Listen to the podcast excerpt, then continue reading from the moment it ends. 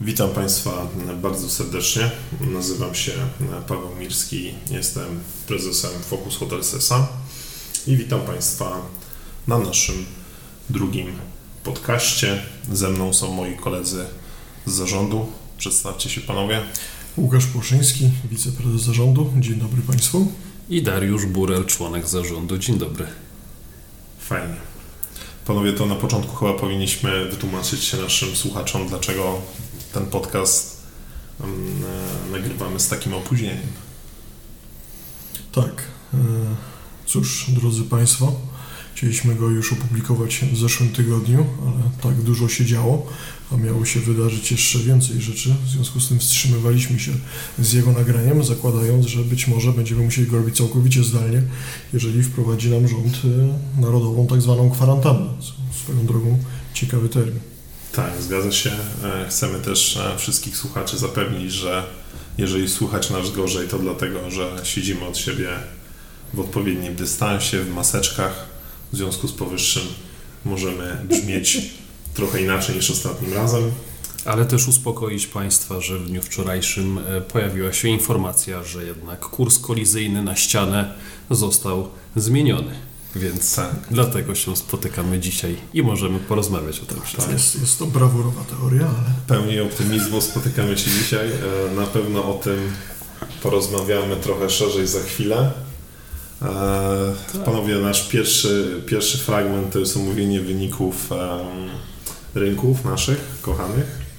E, natomiast wydaje mi się, że zanim przejdziemy do omówienia, to powinniśmy troszeczkę nadać tym wynikom, które, które będziemy omawiać kontekst e, i opowiedzieć o istotnych wydarzeniach, które miały miejsce w miesiącu październiku, jak i także na początku miesiąca listopada. Mhm, trochę tych wydarzeń było, ale zanim do tego dojdziemy, to może też warto byłoby nasze spotkania i nasze podcasty umiejscowić na wykresie przebiegu pandemii. I to na tym wykresie, który pokazuje dane codziennych e, nowych zakażeń, ponieważ e, widzieliśmy się na początku października. Był to tydzień, w którym po raz pierwszy pojawiła się dwójka z przodu. I to było 2292 e, zakażonych. Czyli to było dnia. 7... To było 1 października. Pierwszy, Pierwszy raz pojawiła się dwójka z przodu. A 1 października. Bo publikowaliśmy My później. publikowaliśmy 7 października, A. gdzie było już zatrważająca ilość, czyli 4000, prawie 300 nowych okay. zakażonych.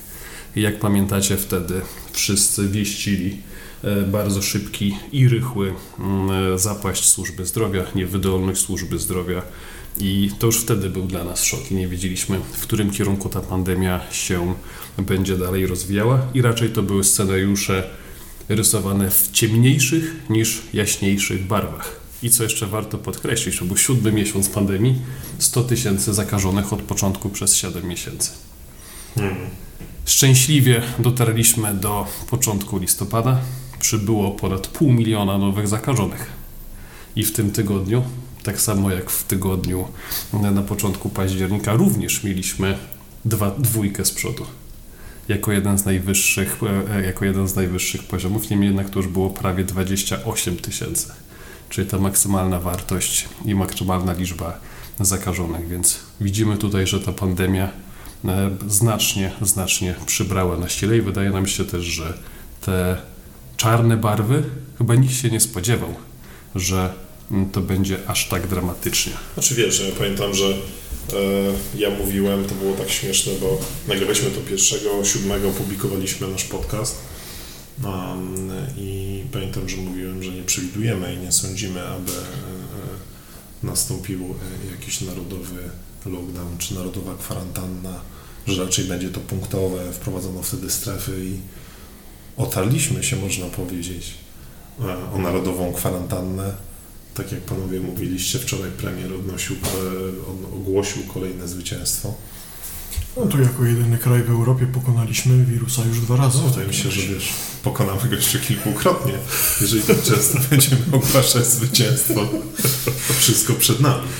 No dobrze, ale z punktu widzenia naszego biznesu, e, żeby naszym słuchaczom przybliżyć ten taki kluczowy dzień, czy te kluczowe dwie daty, jakie to są? No to to jest 10, 10 październik, czyli wprowadzenie żółtych i czerwonych stref, plus dla nas wszystkich konieczność zakrywania ust. Wszędzie, również w tej przestrzeni ogólnodostępnej. To jest pierwsza data. No i tutaj też możemy powiedzieć, że nasz hotel w Sopocie, jako pierwszy hotel z naszej sieci, znalazł się w strefie czerwonej. O tym i o tych implikacjach za chwilkę na pewno sobie porozmawiamy. E, No i druga data to jest 7 listopada, kiedy po raz kolejny zamknięto hotele dla turystów. Zgadza się. No i w tak zwanym międzyczasie gigantyczna kampania edukacyjna mediów, bodaj wszystkich, abyśmy grzecznie siedzieli w domach, nie wychodzili, nie przemieszczali się i w ten sposób e, e, pomogli pandemię zwalczać. No i teraz jest moment, żebyśmy spojrzeli, jak to wpłynęło na wyniki e, poszczególnych rynków. E, Proponuję panowie, abyśmy zaczęli od Gdańska miesiąc październik, spadek obłożenia naszego setu konkurencyjnego do zeszłego roku. Tutaj e, mała gwiazdka, Asterix. E, Będziemy używać e, pewnych określeń. Jeżeli Państwo ich nie znacie, to się prosimy cofnąć do drugiej części naszego pierwszego podcastu. E, Tam je wyjaśniliśmy. E, W każdym razie obłożenie spadek 71,4% do zeszłego roku czyli obłożenie naszego setu konkurencyjnego, czy jak my to nazywamy w uproszczeniu w naszych podcastach rynku, wynosi 22,8%. No, można powiedzieć, że pod kątem skali spadku cofnęliśmy się wstecz do czerwca tego roku, bo tam zanotował, Komcet zanotował niemalże bliźniaczy wynik do tego z października. Ale tutaj trzeba powiedzieć jeszcze na pewno o tym, że jak wyglądała ta dynamika w poprzednich miesiącach, bo jednak w lato te wyniki oczywiście słabsze niż rok temu, ale gdzieś się systematycznie poprawiały. Nawet w październiku ten spadek, przepraszam, we wrześniu ten spadek to było tylko 50% i ta pierwsza połowa e, paździer- października jeszcze nie zapowiadała tego, co się wydarzyło potem po prowadzeniu dodatkowych obostrzeń. Bo ten wynik, o którym tutaj Paweł spowiedział, wynika przede wszystkim z tych ostatnich dwóch tygodni. A jeżeli spojrzymy sobie na te pierwsze dni listopada, tutaj mamy dane za pierwszych dni 11, to ten spadek obłożenia to już jest 87% w dół. Tak, pierwsze, pierwsze 11 dni listopada, ale tak na dobrą sprawę, pierwsze 4 dni, czy gdzie pierwsze 6 dni, pierwsze 6 dni po ogłoszeniu lockdownu, tak? Tak, więc e, no, widzimy, że sytuacja się rozwija tragicznie. E, Wartościowo podajemy jeszcze obłożenie za listopad 8,3%. Powtórzymy, 8,3. Ja powiem to jest jeszcze... pierwszych 11 dni. Tak, to jest pierwszy 11 dni, no wiesz, ale jakby Darek mówił o tym, że e, kwa, znaczy nie kwarantanna, ale zamknięcie hoteli e, z punktu widzenia gości e, tych indywidualnych, turystycznych e, nie obejmuje całego tego okresu, więc e, prawdopodobnie logika nakazuje, że ten wynik e, może się jeszcze pogorszyć. Tak. E, Do, natomiast- najgo, do najgorszego miesiąca, który w Trójmieście czy w Gdańsku przypadał na maj tego roku, w maju mieliśmy 5,9% obłożenia. To był środek, środek e, wiosennego lockdownu, więc już niedużo nam brakuje. Niedużo nam brakuje. Jeszcze taką jedną danę przytoczą już jakby naszą wewnętrzną. W hotelarstwie jest taki raport, który się nazywa PACE. Ten raport e, pokazuje nam w jaki sposób nabieramy rezerwacji pokoi w danym okresie. Będę odnosił się do danych zeszłego roku. Na początku października mm, nabieraliśmy więcej 150% tego, co w zeszłym roku, czyli 50% więcej niż w zeszłym roku.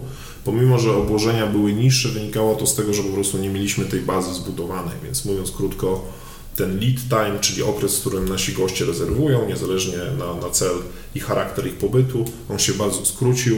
Zaczynaliśmy e, każdy miesiąc e, z bardzo małą bazą na dany miesiąc rezerwacji zbudowanej i nadrabiliśmy to w trakcie miesiąca. Stąd ten pace był wyższy, no i też wynikało to z tego, że e, mieliśmy dużo niższe obłożenie, więc nie było tych dni, przepraszam, w których, w których mieliśmy 100% obłożenia, dlatego pace wyglądał tak, a nie inaczej.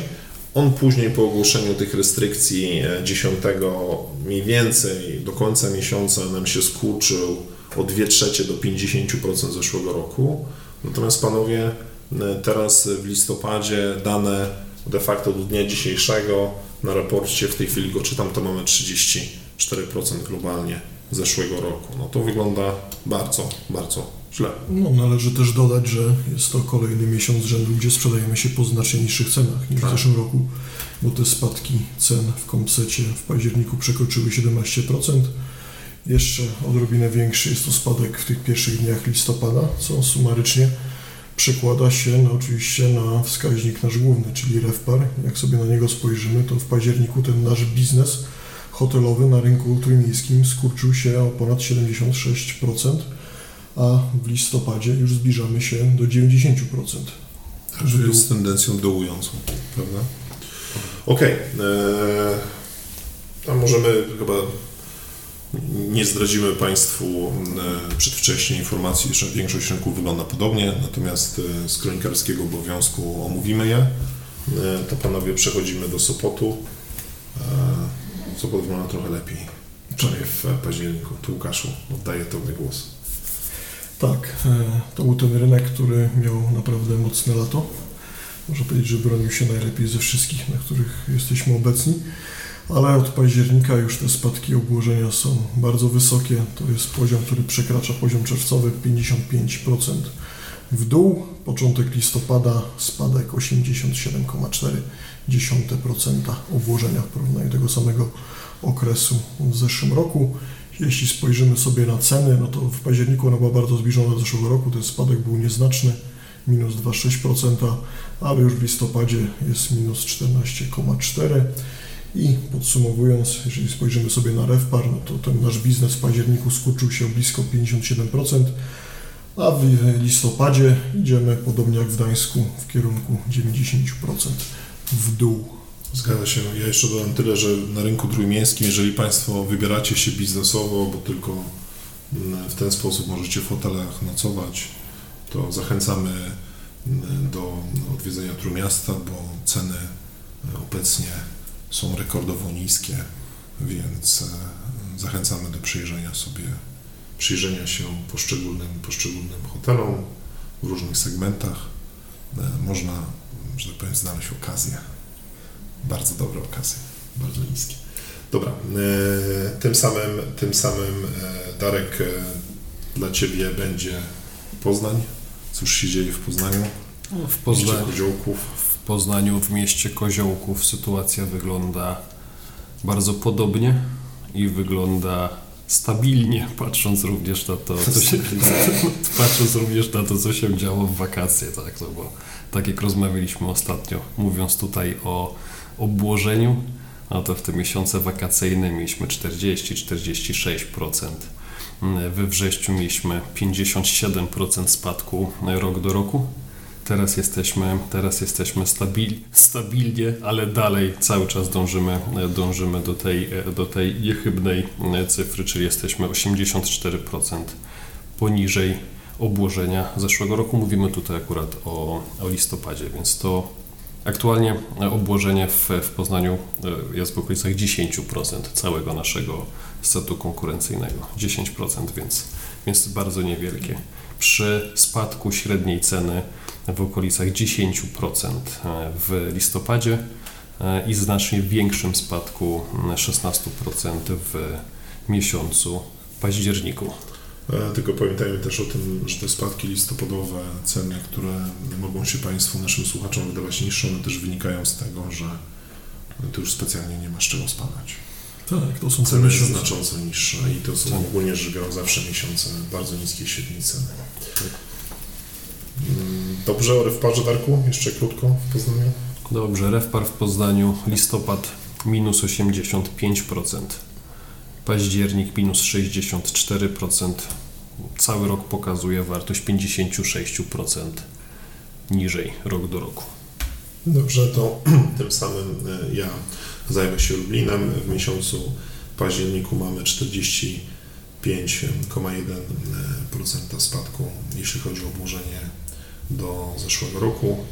E, W miesiącu listopadzie 76%, natomiast obłożenie w Lublinie jest dzisiaj, nasz set konkurencyjny ma na poziomie 15%. Jeśli chodzi o średnią cenę, tu mamy spadki trwałe na poziomie 20%. Te ceny są bardzo, bardzo niskie. Rozmawialiśmy na ten temat ostatnim razem.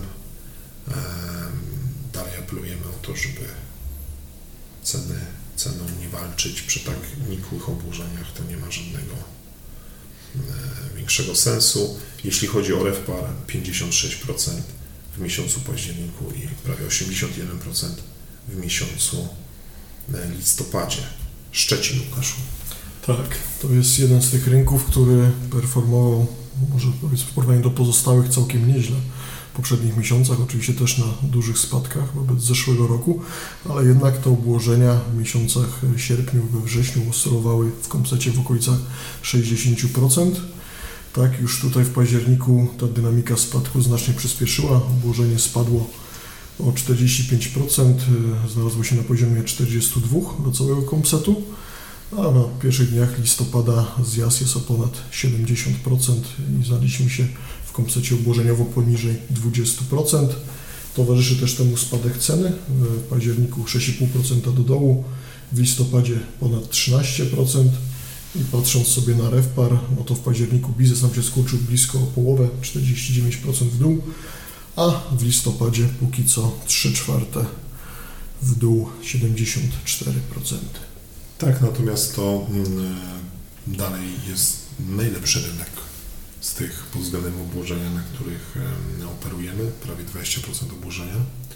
E, jeszcze jedna e, uwaga dla naszych słuchaczy. Pamiętajmy, Szanowni Państwo, o tym, że my podajemy te dane dotyczące pokoi i obłożenia średniej ceny, one wpływają jakby inaczej przychody z pokoi.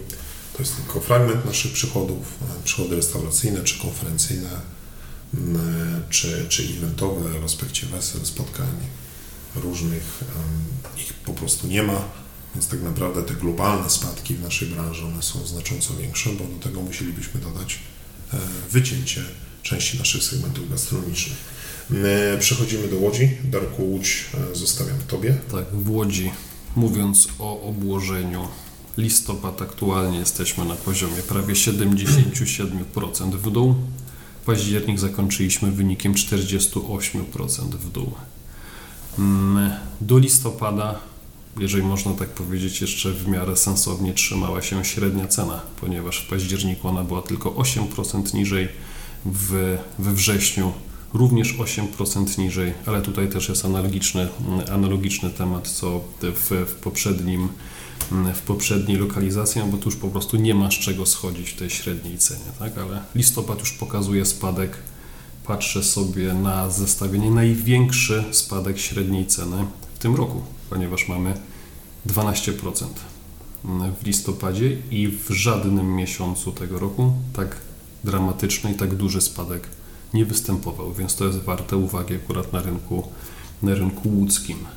Analizując REFPAR, no to tutaj temat jest oczywisty, ponieważ wynika z tych dwóch pierwszych, o których rozmawialiśmy. Mamy spadek całego biznesu w całym roku o 50, niemalże 4%. Mm, listopad minus 80%, wrzesień, październik minus 53-52% do zeszłego roku, więc, więc również nie wygląda to dobrze. Pozostaje nam e, ostatni rynek, e, czyli Katowice.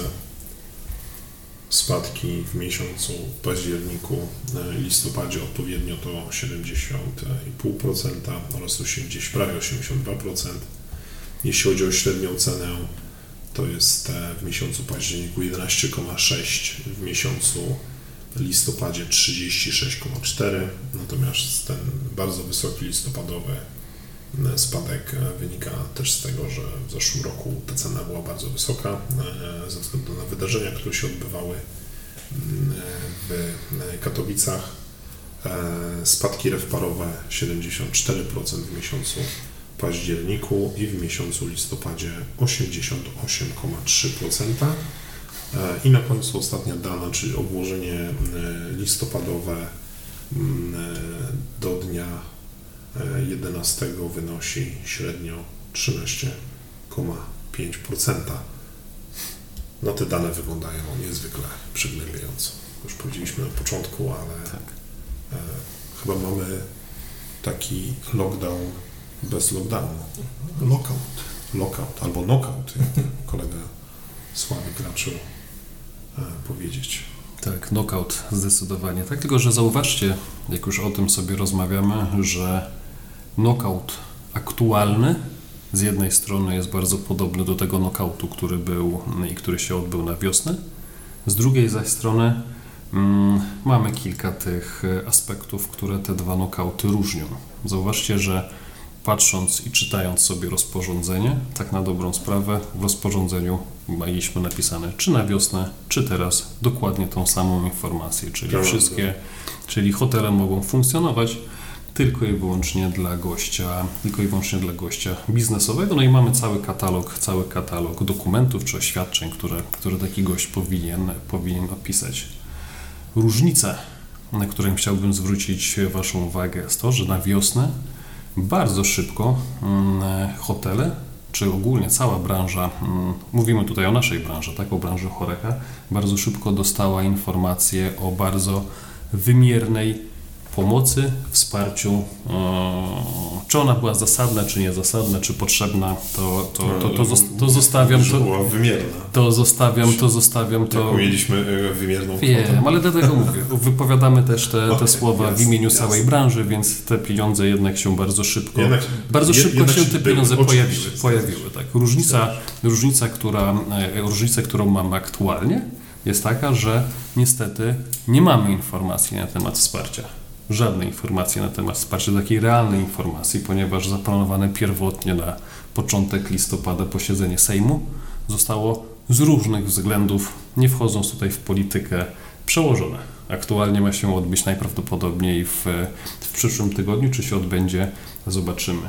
I zauważcie, że my jako hotelarze, czy, czy, cała, czy cała branża choreka z zaniepokojeniem też czekamy i, i dziwimy się, dlaczego, e, dlaczego tutaj mamy upieszałość w tak ważnym dla nas aspekcie. To już nawet zobaczcie, że mm, marszałek Senatu Tomasz Grodzki powiedział, że jeżeli Sejm uchwali, mm, uchwali wsparcie, uchwali tarczę, to on zrobi wszystko, żeby ten proces legislacyjny pociągnąć do przodu i żeby jak najszybciej pojawiły się stosowne rozporządzenia.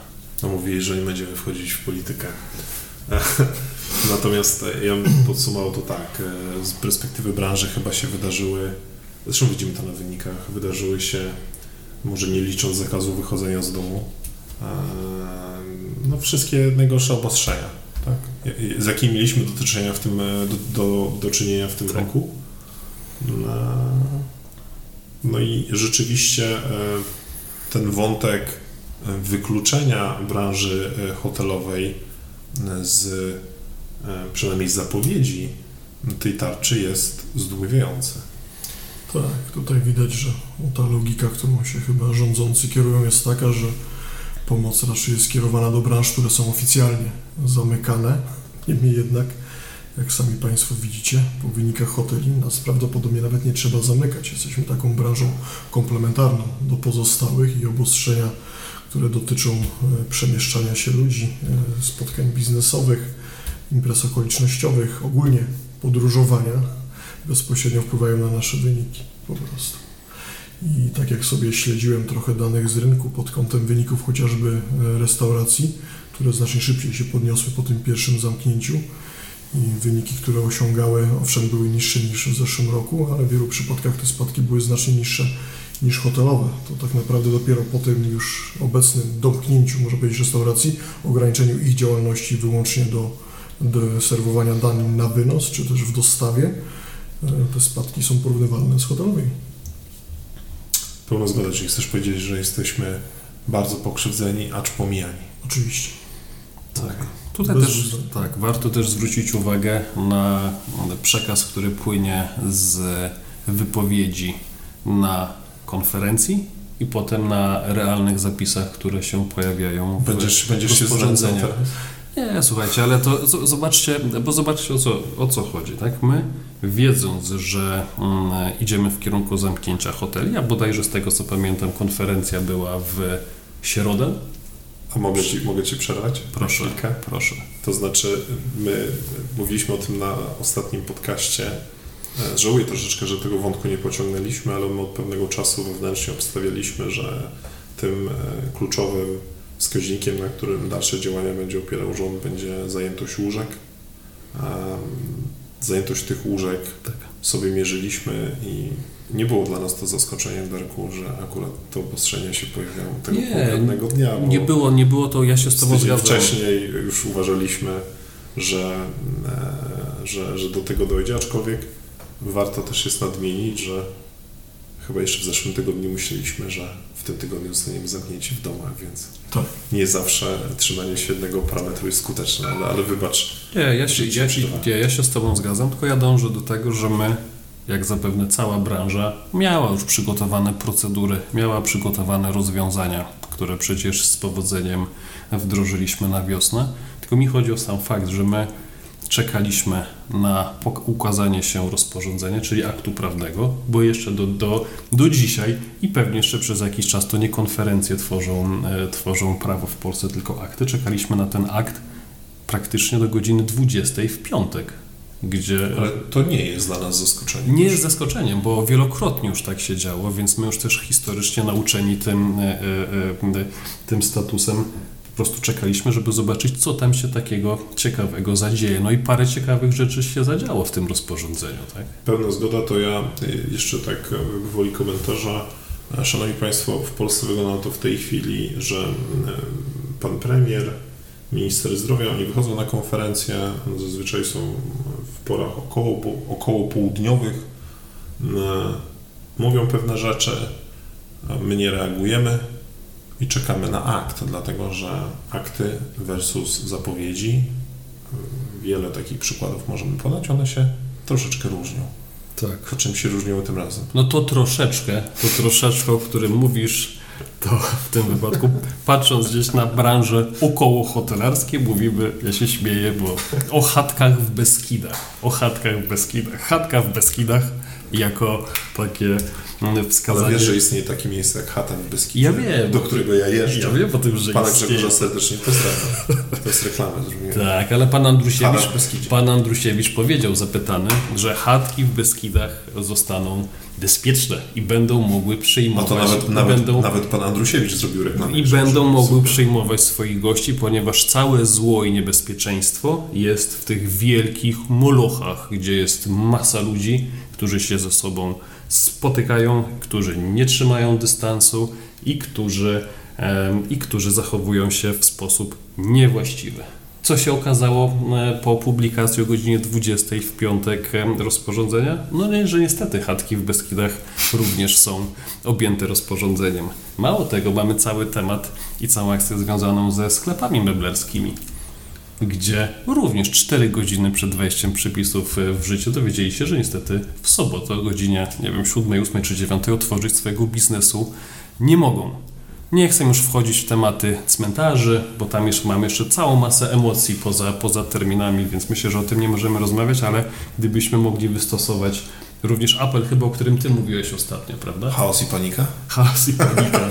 Nie, żebyśmy te decyzje jednak podejmowali trochę bardziej racjonalnie i z większym tym, wyprzedzeniem. Tak? Ja e, swój ambiwalentny stosunek, e, życzliwy utrzymuję. No tak, no chaos i panika. No Widzieliśmy chaos i panikę i niestety pomimo moich próśb i wielkich nadziei, że polski rząd temu nie ulegnie, Ktoś się Pawłowi sprzeciwił. Wyobrażasz sobie, że ktoś się sprzeciwił? Też tego nie rozumiem. Kurczę. E, Okej. e, No ale kończąc ten wątek, rozmawialiśmy ostatnio też dużo o zaufaniu. Okej. Rozmawialiśmy dużo o zaufaniu, tak? I y, usłyszeliśmy ostatnio, że powinniśmy nacisnąć, czy nacisnęliśmy ostry hamulec bezpieczeństwa. Tak? I y, z drugiej strony przez te ostatnie pół roku wydaje mi się, że jako społeczeństwo nie uwierzyliśmy w te działania naszego rządu. I, i Ale jakie działania? Te, których nie było? tak, tak, tak, tak, tak. Zwłaszcza te. Te, te, których nie było i że w ogóle cokolwiek może przynieść jakiś pozytywny skutek i, i na chwilę teraźniejszą wszyscy na lockdownie, czy, e, e, czy emocjonalnie, czy finansowo po prostu tracimy i, i jest to bardzo patowa sytuacja. No, pełna zgoda, mnie, najbardziej i to jest chyba taki z mojej perspektywy wielki koszmar najbliższych miesięcy to jest taki, że będziemy e, robić lockdown, później się z niego wycofywać, e, nastąpi trzecia fala, czwarta, piąta, dziesiąta i mówiąc krótko, te nasze średnioroczne obłożenia będą oscylować w granicach 30%. To jest chyba najszczerniejszy e, scenariusz, który doprowadzi po prostu branżę do upadku. Mam nadzieję, że się, że się nie wydarzy. Natomiast ja chciałem powiedzieć jeszcze jedną rzecz, bo mm, nastąpiły pewne zmiany w strategii naszego rządu. Na pewno Darek, jak go znam, nam o tym opowie. Natomiast co dla mnie jest osobiste, osobiście ciekawe, to się zmieniła e, kwota za izolatoria i to tak dosyć znacząco. Zdecydowanie tak, no bo na początku, na początku pandemii, czyli na wiosnę, mieliśmy 125 zł, to była stawka ustalona Mm, za pobyt w izolatorium. Teraz te stawki wzrosły do 220 zł w typie izolatorium pierwszego, hmm. czyli to są izolatoria, które są czy w szpitalach, czy w sanatoriach. W przypadku izolatoriów w hotelach mm, to mamy już stawkę 180 zł no, za, za pobyt. Więc progres Czyli ceny widać. wzrosły, a w Poznaniu hotelarze e, był pewien artykuł, kto by zechciał naszym słuchaczom przybliżyć ten wątek. Bo kto jest tutaj beneficjentem? No właśnie. Ja już Do tej podwyżki. Czy wiecie Państwo, w których hotelach? Może zostawimy, może zostawimy ten temat otwarty do dopowiedzenia. Nie, dlaczego? dlaczego?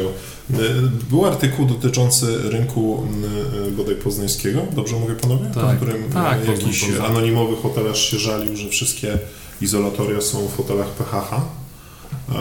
Natomiast... E, Czyli spółki Skarbu Państwa? Spółki Skarbu Państwa, tak. Dziękuję Łukasz za doprecyzowanie. Ja do tego miałem stosunek akurat, szczerze przyznam, ambiwalentny, bo e, też warto jest powiedzieć, że my e, byliśmy bardzo blisko podpisania umów na izolatoria w dwóch miejscach, ale stwierdziliśmy, że tych umów z różnych względów nie podpiszemy, po prostu nie było dla nas korzystne E, biznesowo. To, ja pamiętam, ale, tak, ale to się zgrało z tym, że my to... rozmawialiśmy na temat izolatoriów i my zaczęliśmy sobie wyceniać tą usługę.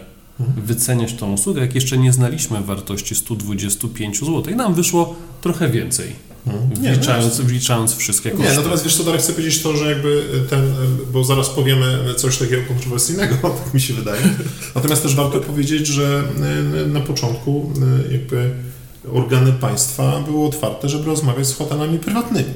Natomiast finalnie z racji tego, że hotele prywatne nie były zainteresowane, możemy powiedzieć tak o sobie, bo nie byliśmy tym zainteresowani, do konsumpcji tej umowy nie doszło, te izolatoria znalazły się w większości w hotelach PHH. Tylko zastanawiam się, dlaczego nagle ta stawka wzrosła. Właśnie. Po tej cenie, moim zdaniem, wielu hotelarzy chętnie by te izolatoria ja siebie urządził. dalej. Wziąłeś hmm. za 180? izolatorium? Czy to już jest na pewno bliżej stawki, która pozwoliłaby zarządzać całą, e, całym tematem no, związanym z izolatorium, ale... mnóstwo ryzyk dalej jest, a przede wszystkim tam nie było żadnej gwarancji ułożenia tego, więc też e, e, jakby bądźmy w tym obiektywni.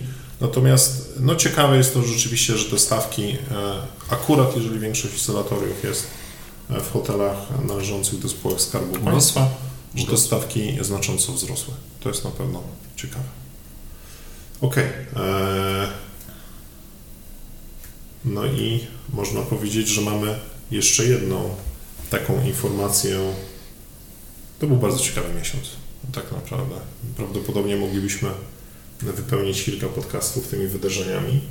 Natomiast mieliśmy też taką sytuację, powiedział, bardzo dramatyczną z naszego segmentu, trochę szerszego, czyli segmentu choreki, e, bo Sphinx, jako, jako pierwsza spółka publiczna, Mm, wystąpiła z wnioskiem o uproszczone postępowanie restrukturyzacyjne, mm, które, które też się pojawiło w jednej z tarcz.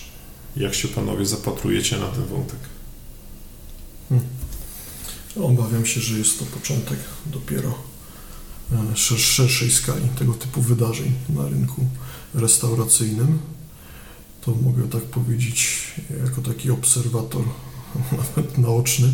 Pamiętam, że przed pierwszym naszym podcastem byłem chyba też świeżo kilka dni wcześniej w Sopocie i pamiętam jak mało ludzi było na ulicach, jak mało ludzi było na tej głównej ulicy z restauracjami Monte Cassino, gdzie te restauracje wtedy jeszcze były normalne, normalnie otwarte.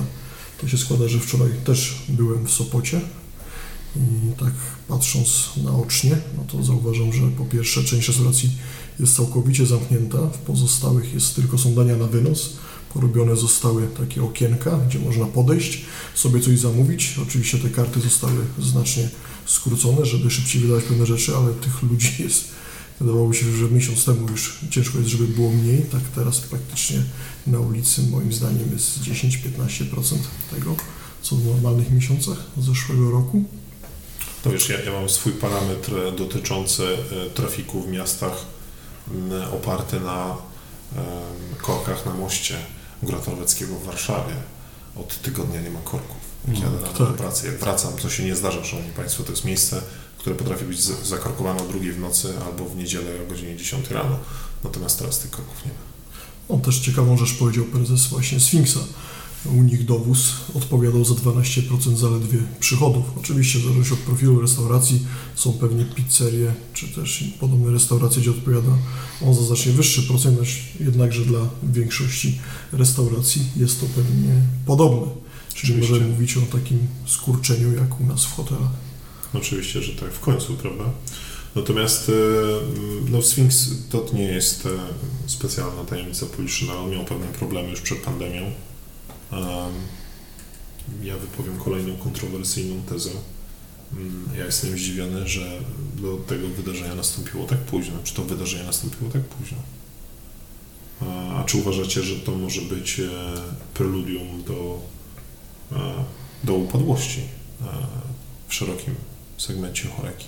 Ale to chyba już też e, widać i widać po determinacji ludzi na ulicach, no bo wychodząc płynnie od Sfinksa do całej branży, mówiąc tu już nie o hotelarskiej, ale mówiąc o całej branży gastronomicznej, no to zauważcie, że branża gastronomiczna po poprzednim lockdownie zaczęła się organizować i w lipcu powołała Izbę Gospodarczą Gastronomii Polskiej w której strukturach funkcjonuje aktualnie sztab kryzysowy gastronomii polskiej, który próbuje mm, przelobować dużo większy zestaw działań osłonnych. Ale zauważcie, co się wydarzyło, co się wydarzyło po ogłoszeniu aktualnego lockdownu. Ci ludzie, mówimy tutaj o restauratorach, wyszli na ulicę.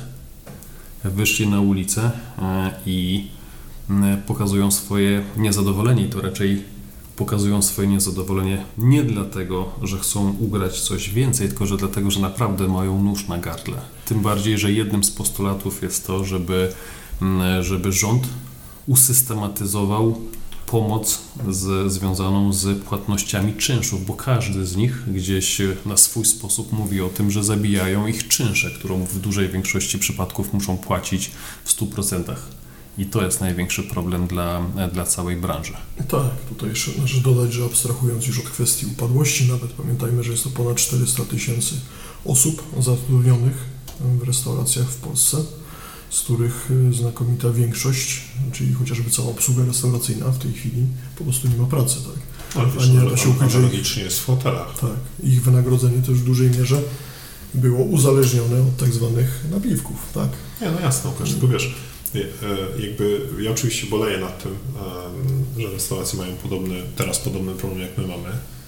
E, Jest dla mnie po prostu absolutnie niezrozumiałe, e, w jaki sposób te działania państwowe, pomocowe, mówiliśmy o tym troszeczkę wcześniej, one są, w jaki sposób, w jaki sposób jest podejmowana decyzja, Jakie jaką są branżę kryteria? Jakie są kryteria wyboru branży? Kryteria, no panowie, e, je- jeżeli, ja oczywiście rozumiem też troszeczkę e, różnicę pomiędzy hotelami, e, gdzie jakby budynek, on posiada określoną wartość, tam jest pewien majątek, a restauracją, która na przykład daną przestrzeń wynajmuje. Natomiast e, abstrahując tego, że są operatorzy hotelowi, tacy choćby jak my, którzy częściowo wynajmują, częściowo posiadają własne obiekty, to niesamowite jest to, że ten wątek hotelowy się w ogóle, panowie, nie, nie, nie przewija, nic się nie stało. My mamy świetne rezultaty, przecież jesteśmy otwarci. No i mieliśmy bon, bon turystyczny, Mieliśmy mieliśmy bon, przecież. Właśnie, przecież bon To tak niestety jest smutne, że obserwując e, te organizacje, które mają służyć temu w naszej branży, robiące dużo szumu, że jest dużo spotkań i rozmów z rządzącymi, niestety nic z tego panowie nie wynika. Nie, nic, zupełnie, zupełnie. Tak. E, Okej, E, słuchajcie, proponuję, abyśmy przeszli do kolejnego tematu, bo e, już zaczynamy z siebie wylewać e, ogromną liczbę żali. E, To może coś pozytywnego wreszcie, Coś panowie. pozytywnego. Ja, ja bym chciał jeszcze jeden wątek, ten pozytywny. Zanim do tego wątku przejdziemy, to mm, bo tak naprawdę powinniśmy się skupić troszeczkę, jakby jak widzimy tą najbliższą przyszłość. Tam pewnie jakieś aspekty pozytywne są. Natomiast ja chciałem e, porozmawiać jeszcze o zwycięstwo w walce z narodową kwarantanną.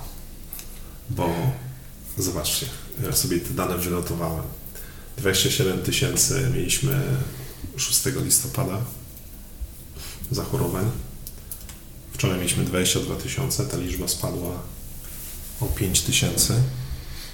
E, Premier ogłosił zwycięstwo i dzisiaj wzrosło o 2 tysiące. Jakie jest Wasze zdanie w tym temacie?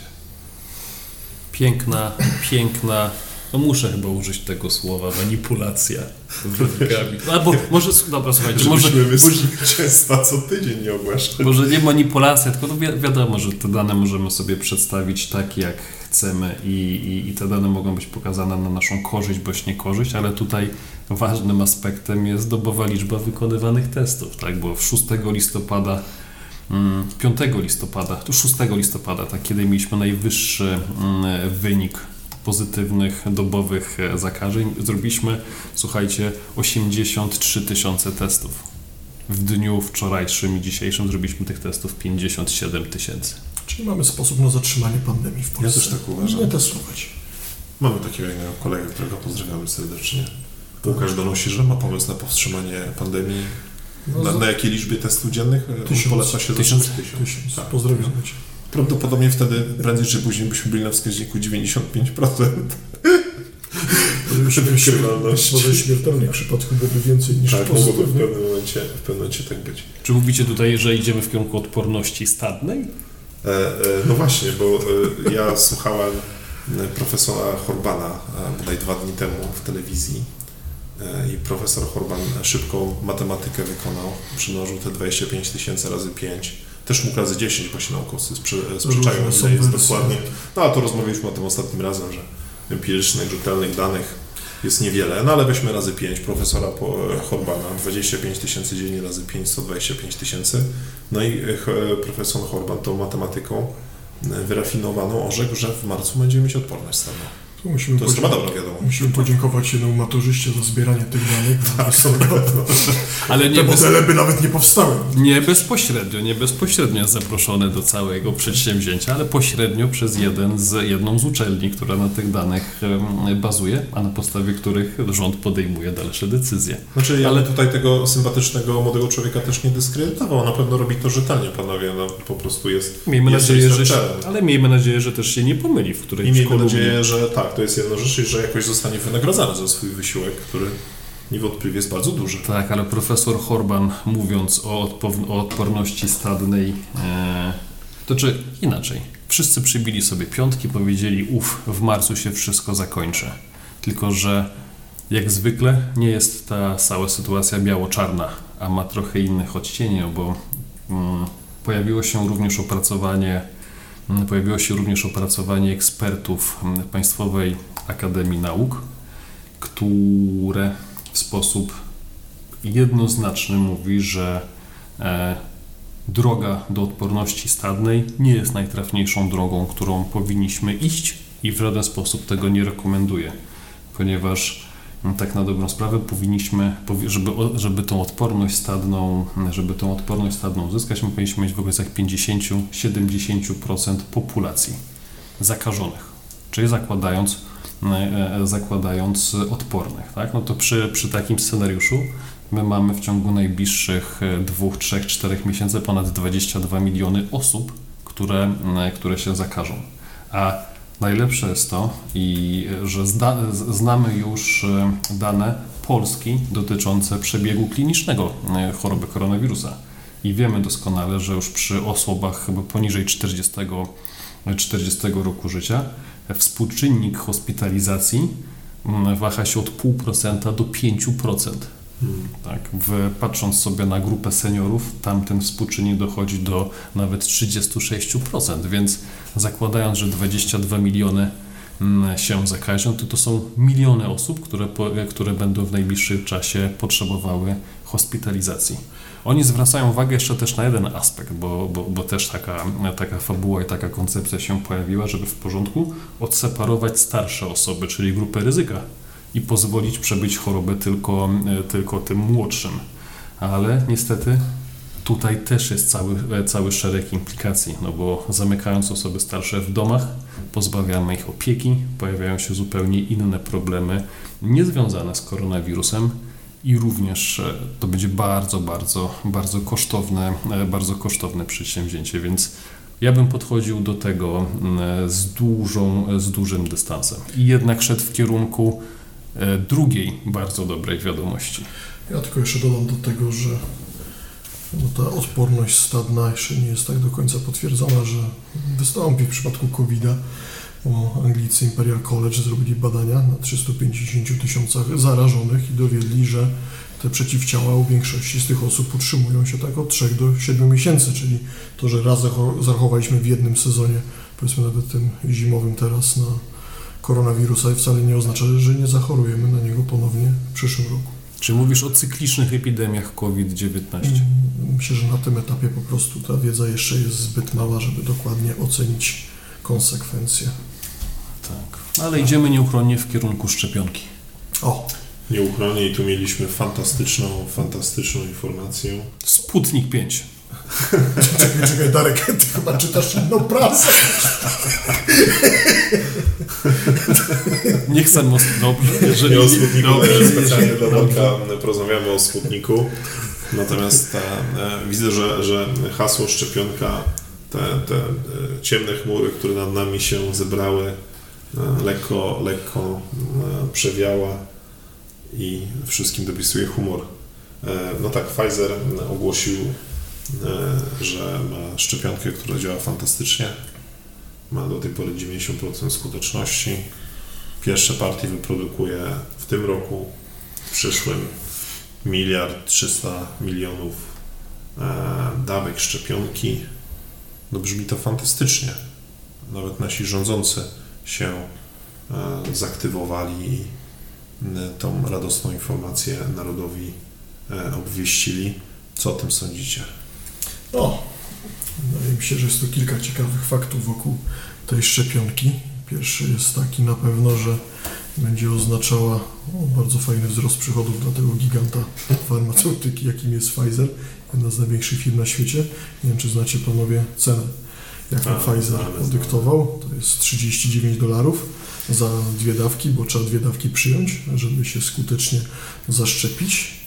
Ja nie ukrywajmy, że tutaj rynki zareagowały niezwykle pozytywnie na to obwieszczenie, ale też potem przyjrzałem się następnego dnia i taka ciekawa informacja, że de facto dzień później, zdaje się po ogłoszeniu tego, prezes Pfizera sprzedał akcje, które posiadał, część akcji oczywiście, których posiadał Pfizera za ponad 5 milionów dolarów. Czyli frank. Wydaje mi się, że jednak nie. Ja tak jak to jest zbyt poważna firma, to raz, a dwa, że wydaje mi się, że to wynika chyba w dużej mierze z tego, że co jest też dobrą informacją, że no nie tylko Pfizer przede wszystkim pracuje nad szczepionką, z bardzo dużych firm Johnson Johnson i AstraZeneca są również bardzo blisko zapewne ogłoszenia podobnego sukcesu, ale akurat w ich przypadku jest ta różnica, że one już od początku pracy nad szczepionką, w którym też uczestniczy Uniwersytet Oksfordzki, zadeklarowały się, że będzie to na zasadzie non-profit i przewidują cenę tej szczepionki od 3 do 5 dolarów. Czyli myślisz, że może tego wielkiego sukcesu Pfizerowi się nie uda zmonetyzować? no, myślę, że sobie... na pewno będą musieli być pierwsi. Ten, kto będzie tak. pierwszy, na pewno go zmonetyzuje. Oczywiście w dłuższym okresie ta rentowność tej szczepionki będzie musiała spaść. No, ale słuchajcie, ja, ja, sprawdziłem, e, jak, wzrosły, jak wzrósł kurs akcji Pfizera, to było paręnaście procent. Znacząco bardziej e, wzrosły kurs akcji na, na giełdzie amerykańskiej, nowojorskiej E, spółek hotelowych. No, nie tylko też. I, I też jakby tych około turystycznych, tak? tak. Cruzy tak samo, więc e, No. Ale ja bym chciał Dobra akurat wiadomość. ostudzić trochę ten... Chciałbyś znowu ostudzić? Ja bym chciał ostudzić ten Dzisiaj entuzjazm. bardzo- A już weszliśmy w dobrą fazę. Tak. Ale tak słuchajcie, tak, e, tak delikatnie, no bo do dnia dzisiejszego też e, nie zostały opublikowane w żadnym czasopiśmie, ani nawet też ujawnione rezultaty tych badań, więc e, żadni naukowcy poza Pfizerem nie są w stanie się temu przyjrzeć. No ale zakładamy, że Pfizer robi to dobrze. Niemniej jednak też pozostaje, pozostaje odpowiedź na, na, na nurtujące chyba wszystkich pytania, tak? Czy, czy szczepionka zabezpieczy osoby bezobjawowe przed zakażeniem innych? Tak, na jak długo zapewnia taka szczepionka odporność przeciw koronawirusowi, tak? Czy tu jedną rzecz muszę dodać, sorry Darek, żeby tylko dopowiedzieć. E, Pfizer akurat już od października czy od września raportuje do Europejskiej Agencji do Spraw Leków postępy pracy nad tą szczepionką, więc oni po prostu, no, to jest w ich interesie, pamiętajmy, Tak. żeby jak najszybciej uzyskać zgodę tych organizacji odpowiedzialnych za dopuszczanie leków na dane rynki. Nie, to jest, to, to jest pełna zgoda, tak, ale poza tymi dwoma tematami jeszcze temat, czy, czy skutecznie chroni przed e, ciężkim przebiegiem COVID-u, więc to, to są te pytania, na które Znaczy, powinniśmy, znaczy, wiesz, sobie, powinniśmy sobie Dzisiaj, wszyscy odpowiedzieć, albo uzyskać W odpowiedzi pytania. 90% chroni. Po- Z tego co wiem, że Amerykanie bodaj e, wymagają około 60% skuteczności danego preparatu, żeby go dopuścić do obrotu. E, Na pewno to wszystkich nie ochroni, Darku. I na pewno będą jakieś skutki uboczne, takie czy inne. No, Największą One się zaletą jest pojawiają. nadzieja. Oczywiście, że to tak. daje. Zresztą to widać było po, po giełdzie, pełna zgoda. Mhm. E, Ja, żeby zakończyć temat pandemii, panowie, więc ogólnie jesteśmy optymistycznie nastawieni. E, Tak. Jakby niezależnie od tego, czy profesor e, Horban ma rację, czy Pfizer ma rację, e, chcielibyśmy, żeby ktoś tą rację miał. Tak. Tak. I żeby pandemia zakończyła się szybciej. Ale coś w tym temacie się dzieje. Ale coś się Coś dzieje. się w tych tematach Zaczynają się pojawiać ciekawe, ciekawe rzeczy i tu um, ostatni wątek, e, o który chciałem poprosić Was, moi szanowni koledzy, o komentarz, to jest Słowacja, bo tam dokonano rzeczy Właśnie. takiej, kurczę, bym powiedział, bezprecedensowej w aspekcie walki, czy badania ogólnie rzecz biorąc Mhm. e, pandemii koronawirusa. Można powiedzieć, że Słowacy poszli drogą odwrotną do nam panujących właściwie. Znęcasz się nad tymi 40 tysiącami testów? Czyli zamiast testować coraz mniej, oni uznali, że przetestują Wszystkich. wszystkich. Okej, to wcale nie Słowaków znaczy, jest bardzo mało, to też pamiętajmy o tym. Tak, tam jest jest- 5 milionów 400 tysięcy Tak, mieszkańców, znaczy ten kraj. liczny. To wcale nie znaczy, że oni wszystkich przetestowali. Wybrali sobie grupę docelową w wieku od 10 do 65 lat i z tej grupy przetestowano w sumie 95% ludzi. Co jest też ciekawe, udało się to zrobić w jeden weekend. Czyli w dwa dni przetestowano 3 miliony 600 tysięcy mieszkańców tego kraju. Wykorzystano medyków i cywilnych, ale również wojskowych. Zostali też wsparci przez swoich sąsiadów, Węgry oraz Austrię w tym. Wiele krajów z Europy się temu też wnikliwie przyglądało, może być eksperymentowi. Jest to autorski e, projekt premiera Matowacza słowackiego. Co też jest ciekawe, należy dodać, że został on podejęty pomimo sprzeciwów środowisk medycznych, eksperckich, czy nawet e, z dużą rezerwą podchodziła sama pani prezydent Słowacji do tego.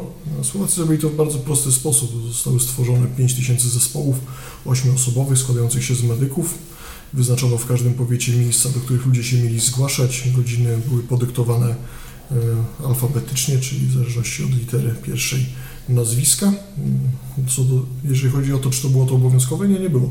Czyli można było przyjść, ale nie trzeba było. Niemniej jednak osoby, które się by nie zgłosiły na to testowanie, musiały się poddać dwutygodniowej kwarantannie, tak samo jak wszystkie osoby powyżej 65 roku życia, których nie chciano w ten sposób badać. I co jest ciekawe, jakiego wyniku panowie byście się spodziewali, słysząc o tym, że Słowacy zamierzają takie coś przeprowadzić? Pozytywnych przypadków w społeczeństwie. Wiesz co, zna, znam ten wynik, więc No ciężko mi jest e, przewidywać, jaki on byłby. Ale nikt się chyba nie spodziewał, że to będzie tylko jeden, zaledwie jeden Tak, znaczy ja też e, tu się w pełni, w pełni z tą zgadzam, że e, słyszymy razy 5, razy 10, razy 1000 liczba tych aktywnych chorych. Em, zgadzam się, że ten wynik był niski. Mhm. Czyli co przewidujecie, bo polski rząd też dopuścił testy antygenowe na równi Tak, bo to trzeba dodać, że to są te szybkie testy koreańskie. Wynik już jest w ciągu 30 minut od badania osoby. Oczywiście byłoby to niemożliwe w przypadku testów PCR, tak szeroka skala. Myślicie, tego. że polski rząd e, będzie planował podobne rozwiązanie? Nie słyszeliśmy nic na ten temat. No, ale już pier- ale to dobrze, ale już pierwszy krok zrobił, tak? No bo, Ale krok zrobił, Bo zmieniła się, zmieniła się definicja Dobra. mm, e, zakażonego COVID. Już teraz również dopuszczamy użycie testów antygenowych, tak? Tylko tam jest mm, asterix, że oni, one są robione tylko i wyłącznie dla osób z objawami. Czyli te testy antygenowe robimy dla objawowców w Polsce. Czyli mamy tutaj sory, mamy szpitale, Tak. mamy takie, mm, taki przesiew grubych ryb, tak? Przesiew grubych ryb, a dopiero w drugim, w drugim polu czy w drugiej fabule wchodzimy w te testy molekularne, czyli testy PCR, tak? Tak. Ja szybko jeszcze dokończę może ten wątek słowacki. Do tej pory Słowacy zrobili dwie tury tych testowań, bo była pow- powtórka 7-8 listopada. Tu już przetestowano tylko i wyłącznie te powiaty, gdzie ten wskaźnik był najwyższy.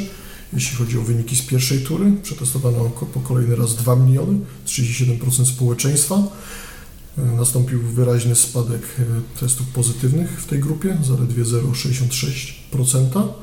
I patrząc na efekty tego, y, jak jest to oceniane tam na miejscu lokalnie, to co już mówią nawet teraz ci eksperci, którzy na początku byli przeciwni tej akcji, to odnoszą się dla niej bardzo pozytywnie.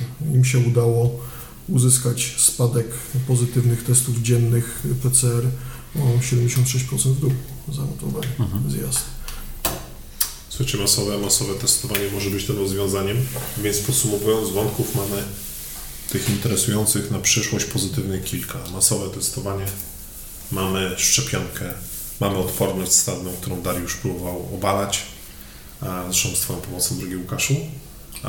Ale miejmy nadzieję, miejmy nadzieję, że e, jakby ta sytuacja się nam bardzo fajnie dynamizuje i miejmy nadzieję, że jakieś z tych rozwiązań będzie, będzie tym rozwiązaniem skutecznym. Z naszej perspektywy e, mogę powiedzieć tyle, że my po raz prawdopodobnie trzeci podejdziemy do rewizji naszych budżetów, chociaż nie zaczęliśmy jeszcze roku 2021, bo próbujemy wyestymować pewne wartości tak, żeby one były dla nas wewnętrznie wyzwaniem, a nie łatwizną, bo ta sytuacja się może zmienić, a z drugiej strony, żeby były realne. Czy to, co jeszcze dodam, tylko może tak trochę łączy i tą nadzieję związaną ze szczepionką i tą nadzieję, którą Słowacy dali swoim ludziom, to jest ta przepustka do normalnego życia. Czyli Tak. tak, jestem zaszczepiony, mogę normalnie się przemieszczać, Oczywiście. robić co chcę. Tak samo osoby, które na Słowacji zostały przetestowane z wynikiem negatywnym, dostały zaświadczenie o tym i mogą normalnie Zgoda. Zresztą wiecie co, nie oszukujmy się, pamiętacie jak e, zrobiliśmy sobie grupę roboczą w marcu i szukaliśmy, e, szukaliśmy tych takich czynników, które będą mm, tym game changerem tej całej sytuacji, to chyba bodaj wszystkie z nich e, wymieniliśmy. Tak. Gdzieś tą kartkę chyba znajdę, może byśmy opowiedzieli na którymś z kolejnych odcinków o tym, bo na- pewno tam mieliśmy szczepionkę, na pewno tam mieliśmy powszechne testowanie masowe, Szybkie testy. Mieliśmy też odporność zbiorową, czyli przechorowanie społeczeństwa, tak, te wszystkie wątki się pojawiały. Więc Okej. jest światełko w tunelu, Jest światełko- które wydaje się nie być pędzącym pociągiem. Tak, to prawda. Dobrze. Tak mam wrażenie, że staliśmy się domorosłymi ekspertami od COVID-u i poświęciliśmy większość naszego dzisiejszego odcinka tej sytuacji, ale nie oszukujmy się, dla branży turystycznej ten powrót e, do normalności jest po prostu kluczowy.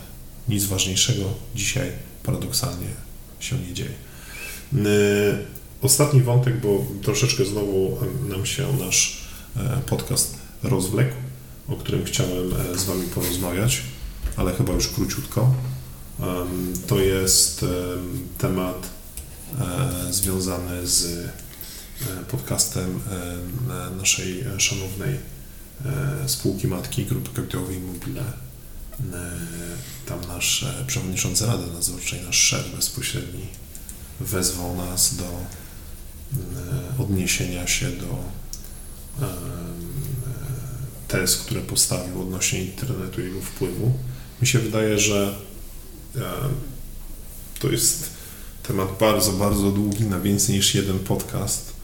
E, Może byśmy zaprosili e, w następnym miesiącu Grzesia i porozmawiali sobie o internecie, ale mogliśmy sobie porozmawiać o grafie, e, o tych wszystkich wielkich jeźdźcach apokalipsy, jak są czasami nazywani. Lub o Wielkiej Czwórce. Tak, jak, w zależności kto oczywiście pisze na Dokładnie. ten temat, jak oni wpływają na internet, jak oni wpływają na naszą branżę. Natomiast e, możemy króciutko się odnieść, bo e, na samym początku tego podcastu e, kolega Sławek takie dwie tezy postawił i bardzo jestem ciekaw Waszej takiej szybkiej odpowiedzi prosto z głowy. Pierwsza teza, internet jest szkodliwy dla rozwoju społeczeństwa. Tak bądź nie, króciutko. Łukasz, zaczynasz. I tak, i nie. Okej. Nie jest to biało-czarne. Nie jest tego Nie oczywiste. jest to biało-czarne. Okej. Ja uważam, że jest tak samo szkodliwy jak prasa, tudzież telewizja, tudzież każde inne medium Mm, i tak samo dobre. Jest jedna zasadnicza różnica, o tym na pewno będzie warto porozmawiać. A mianowicie internet daje możliwość budowania gigantycznych zasięgów i komunikowania się ze znaczącą częścią społeczeństwa, e, różnym osobom, niekoniecznie uprawnionym pod względem wiedzy i kompetencji do wygłaszania opinii na pewien temat.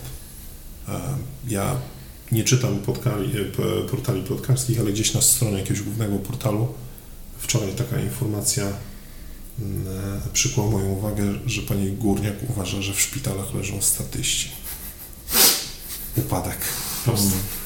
A teza druga, internet e, jest szkodliwy dla konsumentów. Jak uważacie? Chyba tutaj jest analogiczna odpowiedź, że nie jest to biało-czarne i to jest temat, który będziemy musieli rozwinąć przy okazji szerszego omawiania wpływu internetu, czy, czy tego, jak branża hotelarska współdziała z internetem, bo są i zjawiska, które są negatywne, ale są zdecydowanie również zjawiska bardzo, bardzo pozytywne, tym bardziej w dobie teraz e, szalejącej pandemii, w dobie tego, że coraz to nowe grupy społeczeństwa czy grupy wiekowe zaczynają się z tym internetem oswajać. Mówię tutaj chociażby chociaż o naszych rodzicach, tak, którzy do, tej pory z internetu w taki sposób nie korzystali, a teraz przez to, że ich nauczyliśmy, zaczęli z niego korzystać. To, jakie pozyskują z niego informacje, czy dochodzą do sedna, dochodzą do źródła, to myślę, że to będzie cały temat, który będziemy poruszali na następnym długi spotkaniu. podcast. Długi. Dobra, Łukaszu, króciutko ty. A tu pełna zgoda z moim przedmówcą Dariuszem. Możliwości, które stwarza, można zawsze wykorzystywać i w pozytywny, negatywny sposób. Ja myślę, że bardzo chętnie o tym porozmawiamy podczas naszego świątecznego podcastu w grudniu. A to już będą święta? No tak, wiesz, może się wyrobimy. Jak nie, Chyba, będzie, zostaną odwołane. jak nie będziemy czekać na narodową kwarantannę, panowie, to Ale słuchajcie, To mały, mały test, mały test. W dniu, kiedy będziemy nagrywali podcast, jaka będzie liczba nowych zakażonych? A, chcesz, żebyśmy zakłady A trzymali? to Boże zapytaj, jak A to będzie może liczba wybierzmy, testowanych. wybierz, wybierzmy, wybierzmy jeszcze dzień. Eee, To ja szybko spoglądam w tej chwili na kalendarz. A My lubimy nagrywać w piątki, to 4 grudnia to jest ten dzień? 4 grudzień. Łukasz, jaka będzie liczba 4 grudnia pozytywnych? Zależy, jak będziemy testować wtedy. Czy A, będziemy testować jak obecnie, niestety musisz rzucić kostką. Tu już jest biało, Roldy tu już jest biało-czarne. to jest takie strzelanie w ciemno. Na strzelnie. No to zabawa. Ja w ogóle, w sensie, No, traktujmy tego zabawę, bo nie jestem w stanie tego przewidzieć, Tak. ale... O ja. No rzuć kostką. Nie chcę rzucać kostką. Dobrze.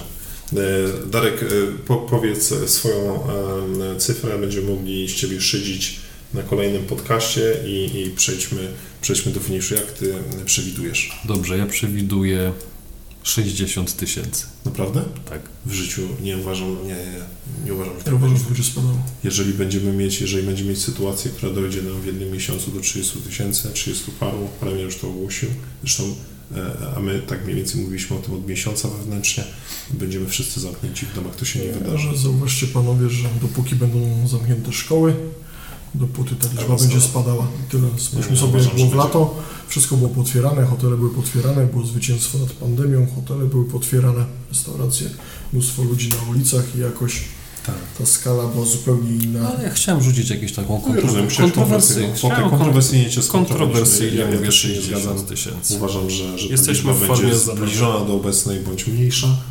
Czyli mówisz o 20. Tak, natomiast e, ja jeszcze chciałem odnieść się do e, tych konsumentów internetu, bo nie nawet mi e, skończyć.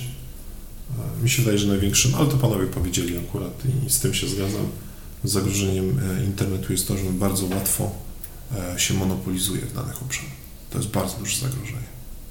Że on się mo- monopolizuje, czyli te tezy e, ludzi zawodowo się tym zajmujących z lat 90. o różnorodnej treści, one niestety się nie spełniły. Ale opowiemy sobie o tym szerzej m, podczas kolejnego podcastu. Tym samym, e, Szanowni Państwo, dziękuję Wam serdecznie za wysłuchanie naszego m, kolejnym razem, kolejny raz Powinniśmy, przydługiego podcastu. powinniśmy jeszcze chyba opowiedzieć o komentarzach. Zachęcamy do komentowania, do zadawania pytań, do wchodzenia z nami w interakcję. Bardzo nam na tym zależy, ponieważ chcielibyśmy z Państwem również mm, tą, tą konwersację prowadzić. Pod ostatnim naszym podcastem pojawił się tylko jeden komentarz, który, mm, e, e, który dopytywał, czy osoba, która ten komentarz umieściła, dopytywała się, czy będziemy dostępni na innych platformach niż YouTube. To już się wydarzyło, ponieważ e, można nasz podcast słuchać już na choćby Spotify'u, czyli mieć możliwość słuchania nas z wyłączonym ekranem bądź podczas przeglądania internetu na smartfonie. Jest to ale, ale wielka wiesz, że dodana. też możesz z wyłączonym ekranem słuchać. No ale to musisz mieć premium wersję. Okej, no dobrze. Także dziękujemy Państwu bardzo. Dziękujemy. Dziękuję usłyszenia. serdecznie. Do usłyszenia. Do usłyszenia, do widzenia.